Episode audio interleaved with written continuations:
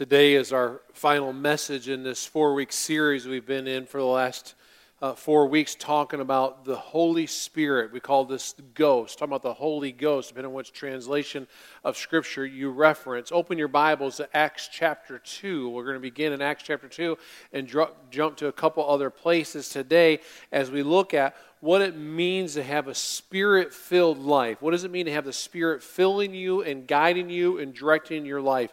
In Acts chapter 2, uh, this is when the early church was just getting started, and here's what the text says beginning with verse 1. When the day of Pentecost came, they are all together in one place. Suddenly, a sound like, a, like the blowing of a violent wind came from heaven and filled the whole house where they were sitting. They saw what seemed to be tongues of fire that separated and came to rest on each of them. All of them were filled with the Holy Spirit and began to speak in other tongues as the Spirit enabled them.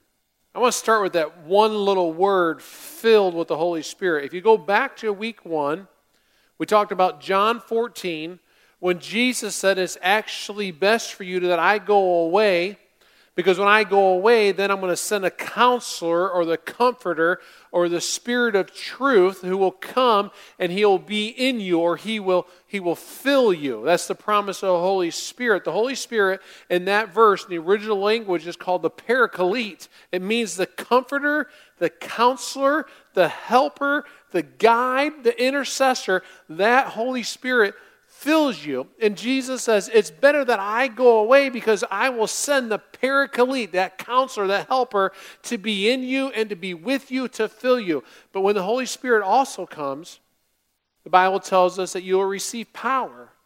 What kind of power? Week two, we looked at the power that we learn that we have because of the Holy Spirit the power to share Christ boldly, the power, the Spirit to help you when you are weak. We looked at the power to have hope in a hopeless world. We looked at the power the Holy Spirit gives us to know the fullness of God. And then last week, we looked at the power of spiritual gifts for all believers the gift of prophecy, and the gift of faith, and the gift of healing, and the gift of serving. The gift of giving, the gift of leadership, and on and on and on. Several different gifts that are mentioned in Scripture. And the Holy Spirit also gives us the power to live by the fruit of the Spirit of love and joy and peace and patience and gentleness and faithfulness and self control. Scripture says these believers were filled with the Spirit, the same Spirit that raised Jesus Christ from the grave fills us as believers. The same Spirit that said Jesus is no longer trying to be in the tomb, we're now going to conquer death, we're going to defeat Satan lives inside of the believer. And for those of you that are believers, this is absolutely amazing news.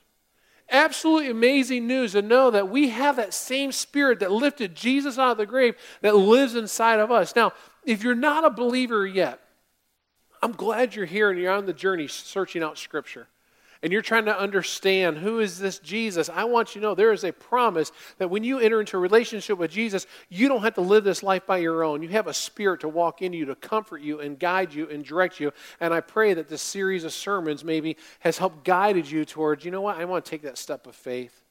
The Bible then says, and they spoke in other tongues as the Spirit enabled them. At this moment in Scripture, things start to get a little tricky a little controversial because they're speaking in other tongues. In Acts chapter 2, when it says they were speaking in tongues, it means they were speaking in other human languages. If you read on the Bible, it says there were God fearing Jews that came from all over the world. So, all over the world means they would have all kinds of languages, and they're like, what is going on? That guy over there speaking my language, and that guy over there is speaking his language, that guy over there, and they're all speaking the Word of God in languages that they were not trained in and these God fearing Jews start to ask questions. They're like, this is crazy. They're like, what, what is going on here? They're really confused on what the disciples are doing. And they started to make fun of them. And they said, these guys must be drunk. Say the word with me drunk.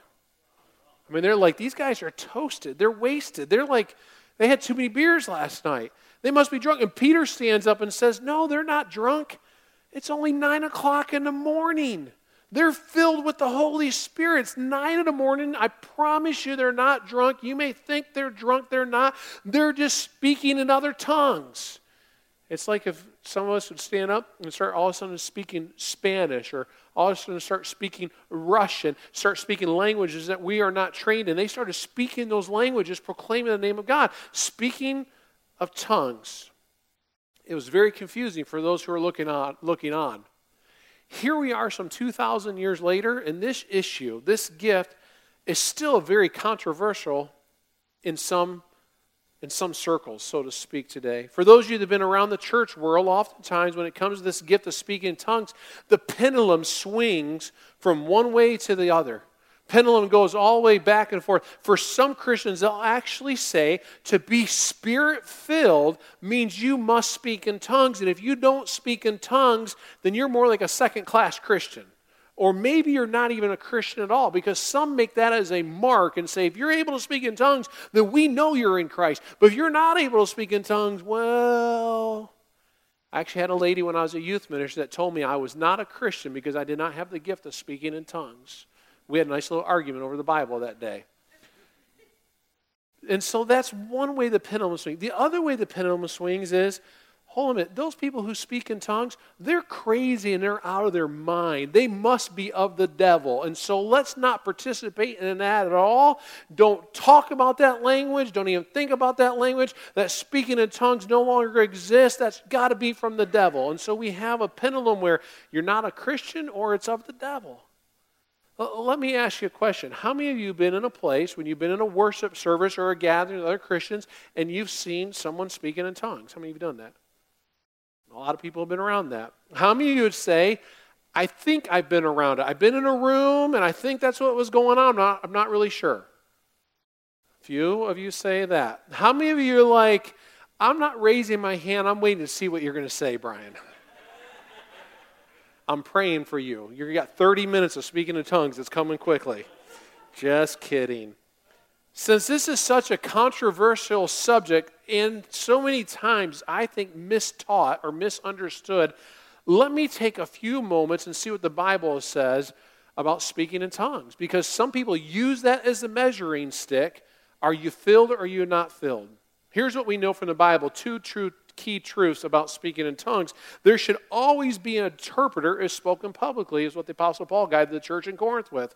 He says if the Holy Spirit moves or someone is speaking an unknown language, some might call it, quote unquote, a prayer language, or it could be another language on earth. Whatever this is, if it's being done in public, the Bible says in the church, there must be interpretation. Look at the scriptures. What Paul wrote in 1 Corinthians 14. He says, If anyone speaks in a tongue, two or at the most three should speak one at a time, and someone must interpret. Someone must interpret. If there is no interpreter, the speaker should keep quiet in the church and speak to himself and to God. In other words, if there's no one to interpret, close your mouth. Because Paul knew that there was problems going on in the church. In other words, God has given you this gift. It, it, it appears that if you are in church, you can pray quietly you can kind of speak very quiet between you and God, but if no one is, is there to interpret, then keep that public message quiet. There must, not, there must be interpretation. Quite honestly, this doesn't often happen. I've been in prayer services and worship services, and I'm start speaking in tongues, and I start going, What are they doing? What, are they okay? Well, you know, I, I, start thinking, what kind of medicine are they on? Did they start, were they drinking something? I've been in that kind of service. Some of you probably been in that service. And when that happens, the unbeliever who's among the Christians starts to think they really are crazy. Because this world thinks that the church is crazy. When they come in and they see that kind of behavior, they start going, What is going on? And they start thinking, just like the Jews were thinking, these guys must be out of their minds. The Bible says only two or three at most should speak. Not everybody should speak, and they should do this with interpretation. Look at verse 23. So if the whole church comes together and everyone speaks in tongues, and some who do not understand or some unbelievers come in, they will not, will they not say that you are out of your mind? And so Paul's giving some very distinct instructions in a worship service when you're gathering. Do not be crazy and out of your mind and out of control so that the unbeliever goes, they're freaks. They already think we're kind of crazy because we follow God's word. He says, don't give them basically any more tools. Everybody does it. Aren't they going to say or think they're whacked out of mind? So let's not get discredited. That's one thing Paul says very specifically. If that's going to happen in your service, make sure there's an interpreter. The second truth is this it's very clear is that speaking in tongues strengthens the person speaking, not the entire church. Again, 1 Corinthians 14, Paul again writing, anyone who speaks in a tongue edifies themselves, but the one who prophesies edifies the church. I would like every one of you speak in tongues, but I'd rather, you ha- rather that you have prophecy. The one who prophesies is greater than the one who speaks in tongues, unless someone interprets, so that the church may be edified. It's very interesting to me that Paul is dealing with this one gift so much. Because back then it was a controversy. Paul was talking to the church in Corinth. There was a lot of fighting going on, especially about spiritual gifts, but especially about this one gift. Here we are a couple thousand years later, and in some circles, the same thing is going on. In some circles, people are making judgments over this gift. But in chapter 12 last week, we looked at some of the gifts that he presented. Chapter 14 is explanations. Very interested, squeezed right in the middle there. Chapter 13, where he gave a whole teaching about love in the context of gifts. He says, basically says, I, I don't care about your gifts if there's not, they're not surrounded in love. Your gifts are useless if they're not covered in love. And he starts off in, in 1 Corinthians chapter 13, verse 1, with if you have the gift of speaking in tongues, the first one, he picks the most controversial one. If you speak in tongues, if you speak in tongues as men and angels, but have not love, you are only a resounding gong or a clanging cymbal. I mean, Paul says basically, you are like a band that is out of tune that nobody wants to listen to. And he gives that warning. Speaking to these Corinthians. And basically, when he says in verse 18, you can almost hear the tension. It's almost like Paul is saying, enough of this. Enough of trying to lift up that your gift is better than this person's gift or that person's gift. Don't focus so much on the gifts, but focus on the giver of the gifts. Paul says, let's focus on Christ, God, who is love. And that's what you should be bringing forward. Whatever gift you have, it should be used to bring forward the gift of love of God. 1 Corinthians 14, he says, I thank God that I speak in tongues more than all of you. It's a gift. It's valid. But verse 19, he says, But in the church, I would rather speak five. He says, five intelligible words to instruct others than 10,000 words in a tongue. So, in other words, he's saying there's a whole lot of you that are babbling on in some kind of foreign language that nobody understands. Can you give me five words that make sense? What would they be? Jesus loves you a lot. Does that make sense? Simple. I don't know if those would be the exact words, but choose five words that make sense, that are of Christ. He says that's far better than 10,000 words that are babbled along in a tongue. So let me, you may ask, Brian, I get this question many times in side conversations. Do you believe the gift of speaking in tongues is valid for today? Does it still exist? I believe personally it does. You may say, well, why don't we see this gift at center point? Well, the answer is because if everybody did it, they would think we're crazy. The other reason is because this gift can be confusing, and quite honestly, speaking five intelligible words is better than speaking in tongues without interpretation. Now, the reason I bring this issue up is when we are talking about the spirit filled life, there is so much confusion about this one particular gift. The pressing question that I believe is most important for all of us is, is this Do you have to speak in tongues to be filled with the Spirit? Because if you ever have been told that, I want you to know you've been told a lie. You've been told a lie. Some will teach you that it is, that it is absolutely important. But I want to tell you, when you've been told that, someone has told you who has been totally biblically uninformed and misunderstands Scripture. The answer is unequivocally no, you do not. Just as you do not have to have another kind of gift or certain kind of gift, we are all gifted in different ways. In fact, I would argue until the day that I die, that the evidence of a spirit filled life is a believer who exhibits the fruits of the Spirit of love and joy and peace and patience and gentleness and kindness and faithfulness and self control. Put someone before me like that, and I go, I know that the Lord, the Spirit, is working inside of them. Matter of fact, I think one of the best compliments you could ever receive from somebody is someone says, When I'm around you, I just sense that Christ is here. Or I just want what you have. I, I see that you are patient. I want that patience. Or I see your kindness. I, I want that kindness. Or, or you have such deep faith. I want to have that kind of faith. Someone speaks that, or that's your testimony. You know Christ is working you. That's the best evidence. So let's do this for the rest of our time together. I want to talk specifically with you about how it is that we as believers, those who are Christians, how do we live a spirit filled life? What does it look like? What does it mean to live in the Spirit? Turn your Bibles to the book of Galatians.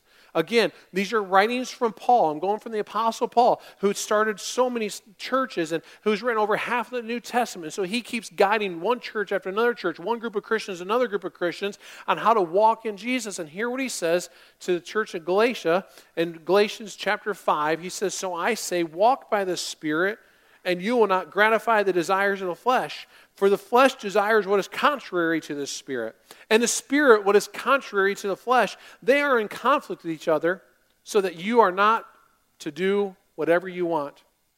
Live by the Spirit, Paul says. Be filled with the Spirit. Walk by the Spirit. Keep in step with the Spirit. Be led by the Spirit. In other words, the Spirit is out in front and you're walking behind. As the Spirit takes a step, you're taking a step with the Spirit. You're not running ahead of the Spirit and going, ah, oh, catch up to me, Spirit. We're letting the Spirit lead. And as the Spirit takes a step, we take a step. And he goes on to say, Live by the Spirit and do not gratify the desires of sinful nature. In other words, you won't, you won't be continuing to live in sin if you live by the Spirit. And verse 17 says, For the sinful nature, which is our flesh, our body, the sinful nature desires what is contrary to the Spirit, what is against the Spirit. And the spirit, what is contrary to sinful nature, they are in conflict with each other. In other words, they're butting heads our sinful nature and the nature of the Spirit. Those of you who are believers, when you were spiritually born again, when you trusted Christ, spiritually you were renewed and you encountered a very real presence of the Holy Spirit to live inside of you. Whether you felt Him or not, the Holy Spirit moved into your life and made home inside of you. That's a gift that we have. Some of you may look at other Christians and you may be like, now why does it seem like they, they can pray so strongly? Why, why do they seem like they have such great faith? Why do they seem like they're so much more powerful than I am when it comes to my faith? Why do they seem so connected to God? They have the same spirit I have. Why is it I struggle so much? And why do they feel like they, why does it seem like they have so much power and so much victory? The reality is simple is that they just may be more yielded to the Spirit.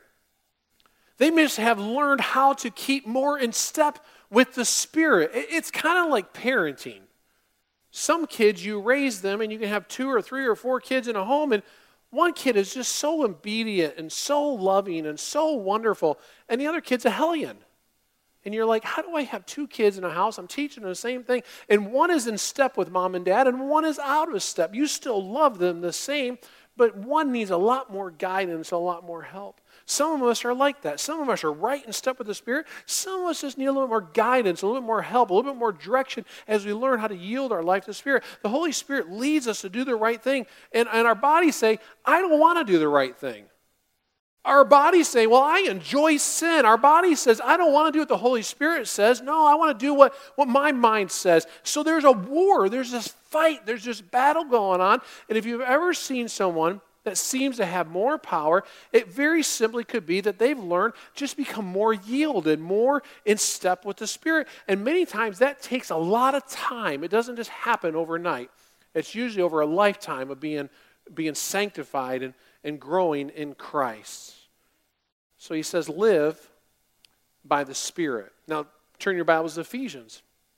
Ephesians chapter 5. Paul writes these words to the church in Ephesus. Again, guiding these young Christians. Here's how you live in Christ. He says, So be very careful how you live. Don't live like fools, but like those who are wise. Make the most of every opportunity in these evil days.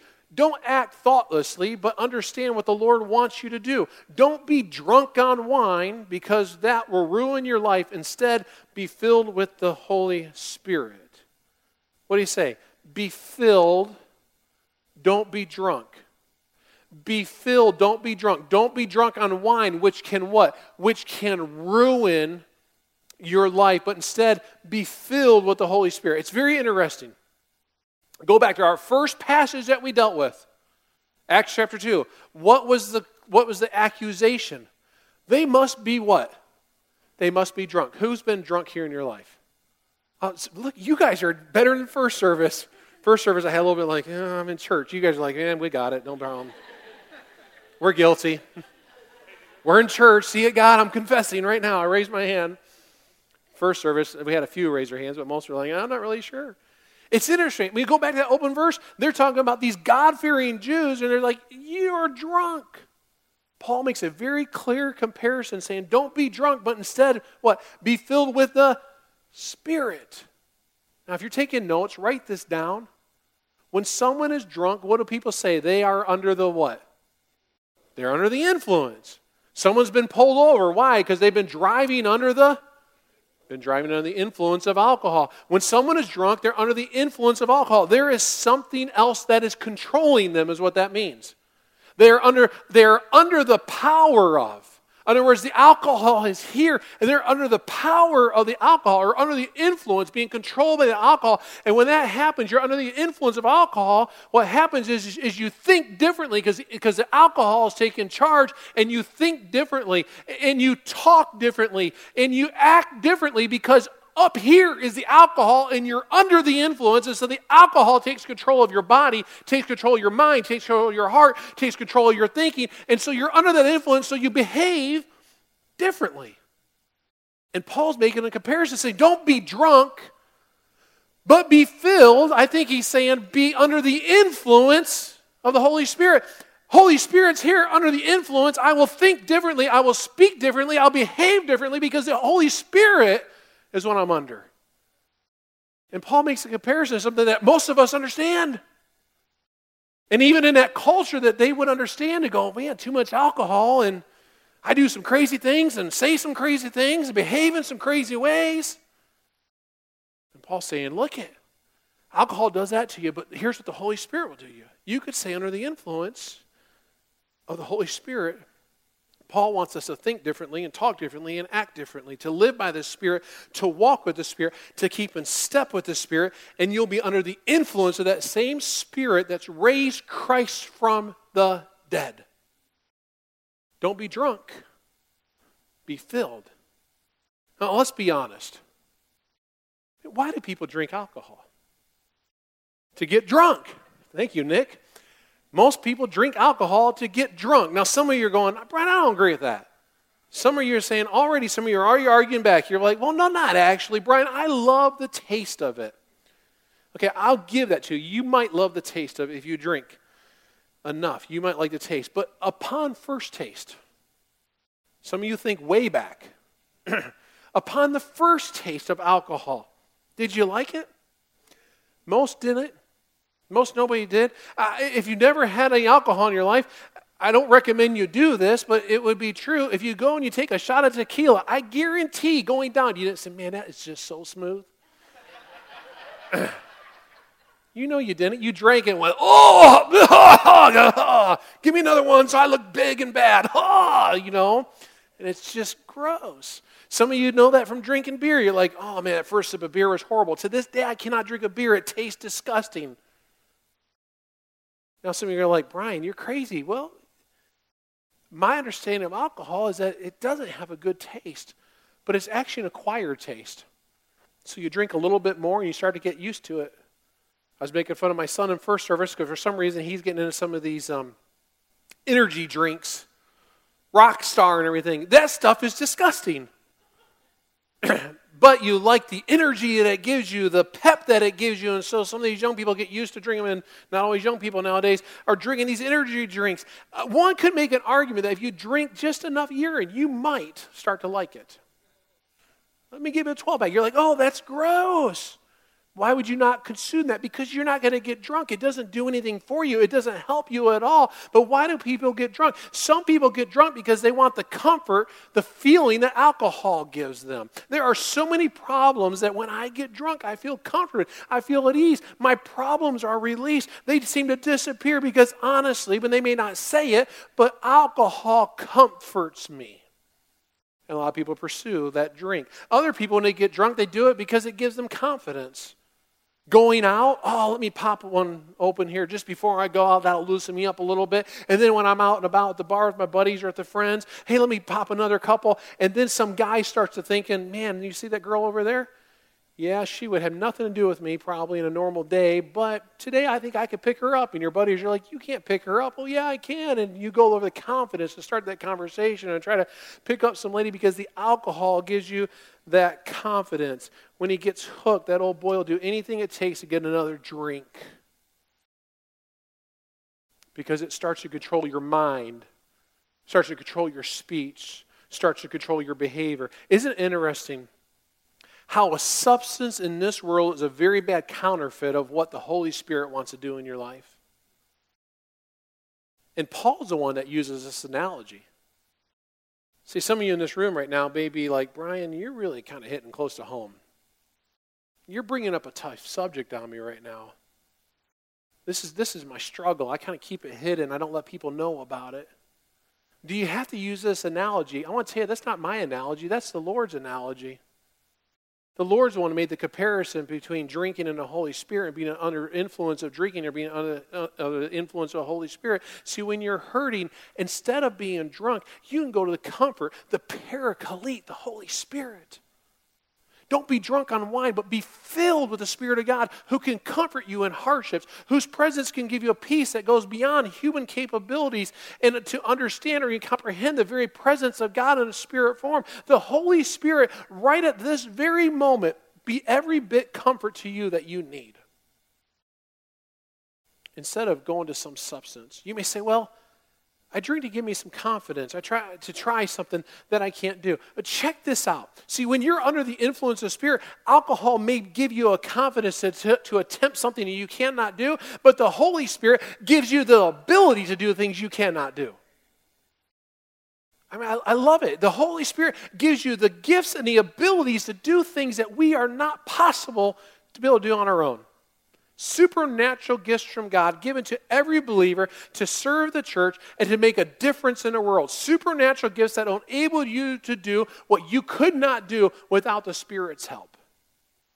And Paul says that's available to us. Jesus says that's the Spirit that has been sent to you. That's why I left, so you can have that Spirit dwelling inside of you. And then when you experience the presence of the Spirit, just like a drunk who will do anything for another drink, you will truly experience the Holy Spirit. You will do anything you can to get more of the Spirit.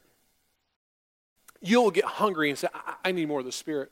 I need more of His Word. I need more of His Christian friends. I need more worship. I need more time with Him. I need more prayer time. I just need to spend more time with the Spirit, to be in His presence, to be filled uh, with His power, to be transformed by His goodness, to understand His comfort and His guiding and His power, to give you hope in a hopeless world and the gifts and the fruits that will move in you and through you so you can live a supernatural life in a very natural world. Paul says, Don't be drunk, but be filled with the Spirit.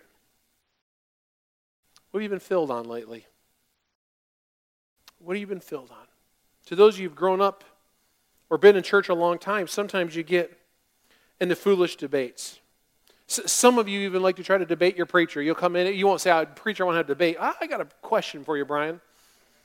And you want to test out on some debatable things. And I want to educate you on one debatable issue around the Spirit that I think is, is kind of a stupid debate, but it's out there. Some of you are probably aware of it. The, the debate is this at, at the moment of salvation, do you experience all the Holy, Holy Spirit, or is there a second blessing? Is there a second baptism of the Holy Spirit? Like, like you know, if I come forward and I repent and I confess my, my, that Jesus is my Savior and I'm baptized and I receive the gift of the Holy Spirit, now is there another move of God when I receive the Spirit again? That's the debate or that's the question out there. And if you've been around long enough, you know that tremendous debate. If you don't know it, then this just helps you be aware when it does rise up someday because most likely that question will rise up. To me, it is very, very silly.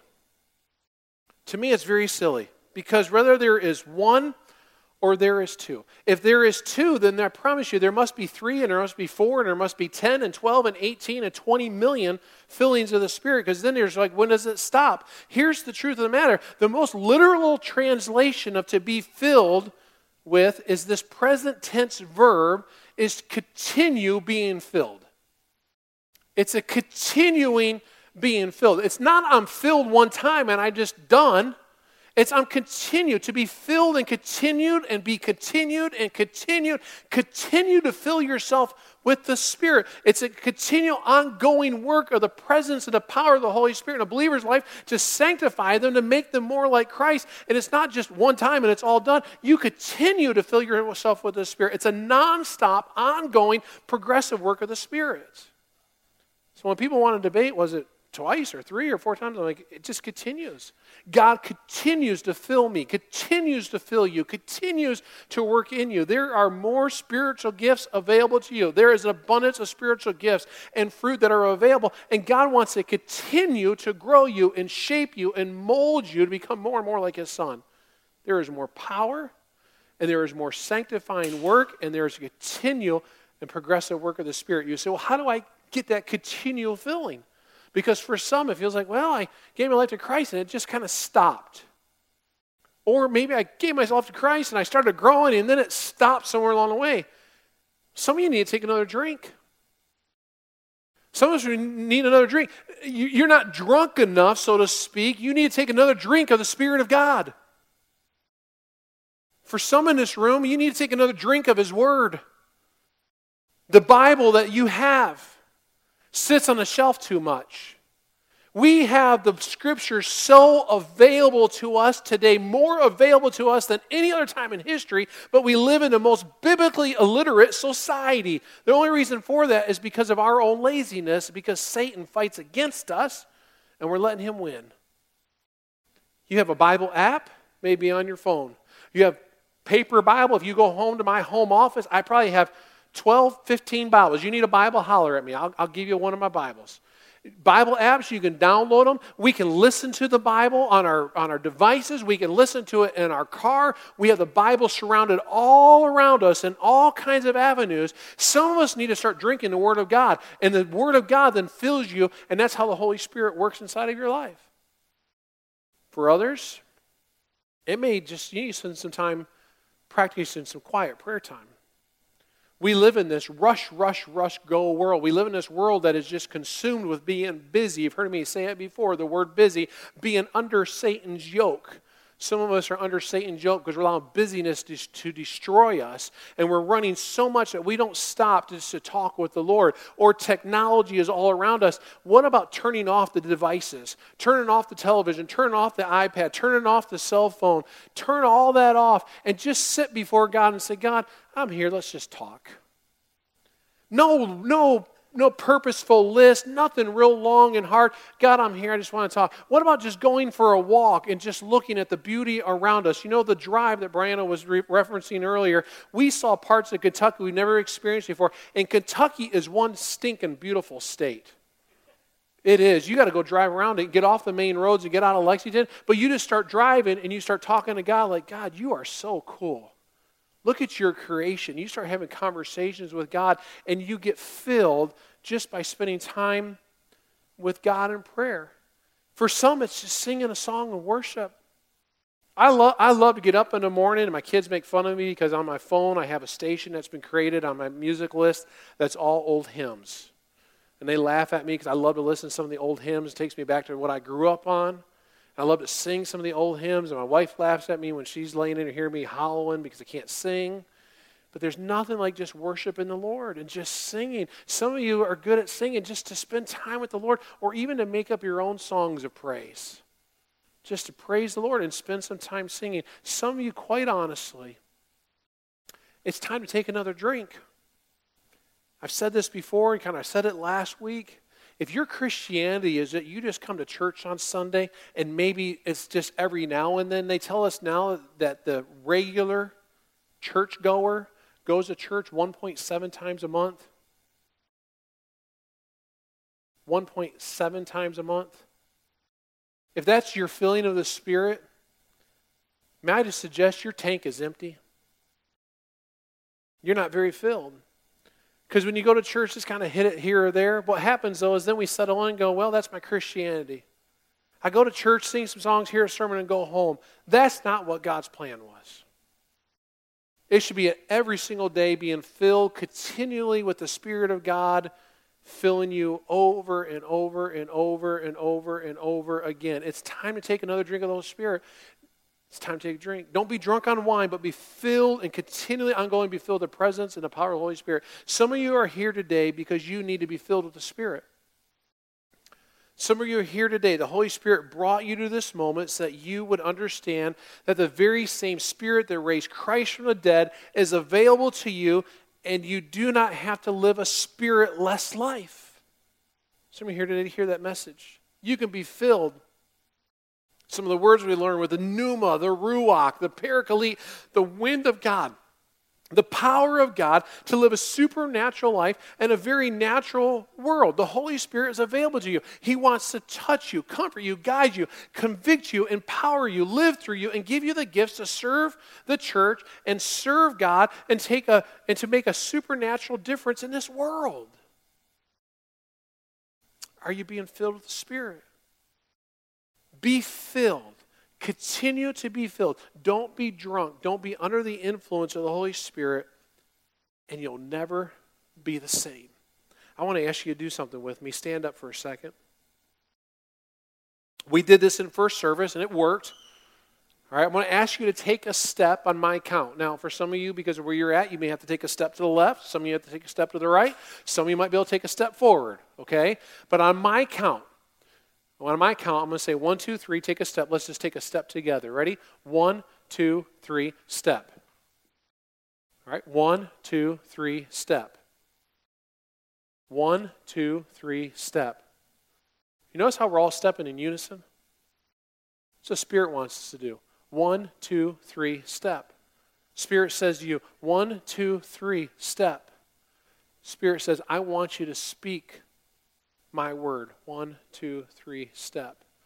Spirit says, I want you to reach out and love this person. One, two, three, step. Spirit says, I want you to pray for this person. One, two, three, step. The Spirit says, I want you to overcome this sin. One, two, three, step. The Spirit says, I want to empower you and give you gifts and abilities for my kingdom, my purposes. Please use them. One, two, three, step to keep in step with the Spirit, not to stay ahead of the Spirit, not to wrong alongside the Spirit, but to keep in step, letting the Spirit lead. Church, I beg of you and plead of you, be in step with the Spirit. Heavenly Father, we ask that your presence, your Holy Spirit, do a supernatural work in all of our lives. God, we pray for everybody in this room that is a believer. I pray that, God, that, that we would be filled and that we continue to be filled, and that the presence and the power of the Holy Spirit, that reality of the Holy Spirit would ever be present, and that we would be filled upon your Spirit and not filled upon anything of this world. Lord, I pray that we would keep in step with your spirit, that we would not try to run ahead of your spirit, that we would not walk side by side, but that we would keep in step, one step right behind the other, Lord, keeping in step with your spirit, that we allow your spirit to lead us. Father, would you give us hearts of obedience? Would you move in our minds and our hearts that we would recognize where we are not in step and we would desire to make a change and make moves towards that change? Father, I pray for people in this room maybe who have not accepted Jesus as Savior. Today could be that day, and they could have the power of the Spirit living in them for guidance, for everything for life. Father, I pray you'd move in their heart and their mind to accept that message of the cross.